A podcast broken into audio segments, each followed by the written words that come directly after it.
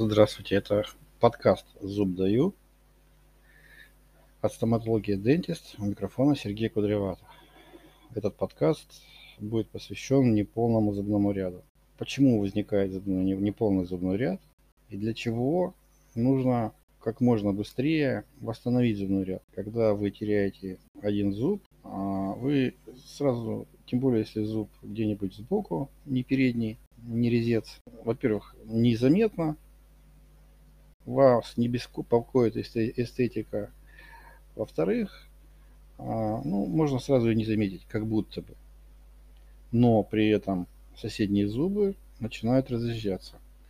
Зуб-антагонист а сверху либо снизу точно так же начинает как бы вылазить, потому что на него нагрузки нет. То есть зубной ряд совершенно изменяется. Чем больше у вас зубов отсутствует, тем со временем у вас больше будет деформация, больше будет а, изменение зубного ряда. Какие-то зубы будут разбиваться, а, на какие-то зубы нагрузка есть, на какие-то нету. В итоге а, это может приводить к потере, к дальнейшей потере зубов.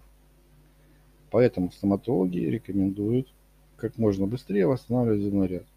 Самое лучшее восстановление зубного ряда – это, конечно, имплантат. Если у вас отсутствует один зуб, на место отсутствующего зуба ставите имплантат, зубной ряд восстановлен. В случае, если есть противопоказания, либо у человека неприживаемость, либо какие-то заболевания, а, и нет возможности поставить имплантат, тогда, конечно, приходится делать ортопедический мост. А, минусы. Минус то, что нужно обтачивать под коронку два зуба дополнительно. А, Все-таки под коронкой, если зуб появляется кариес, от этого стопроцентно никто не может быть застрахован, вы об этом узнаете, когда зуб уже сгниет, по сути. Частично, либо полностью.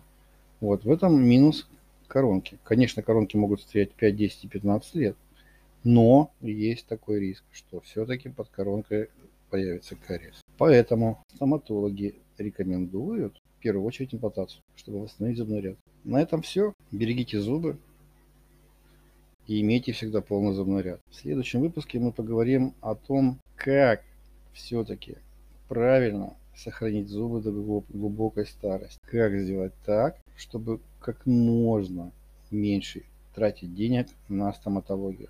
Всего вам доброго. До свидания.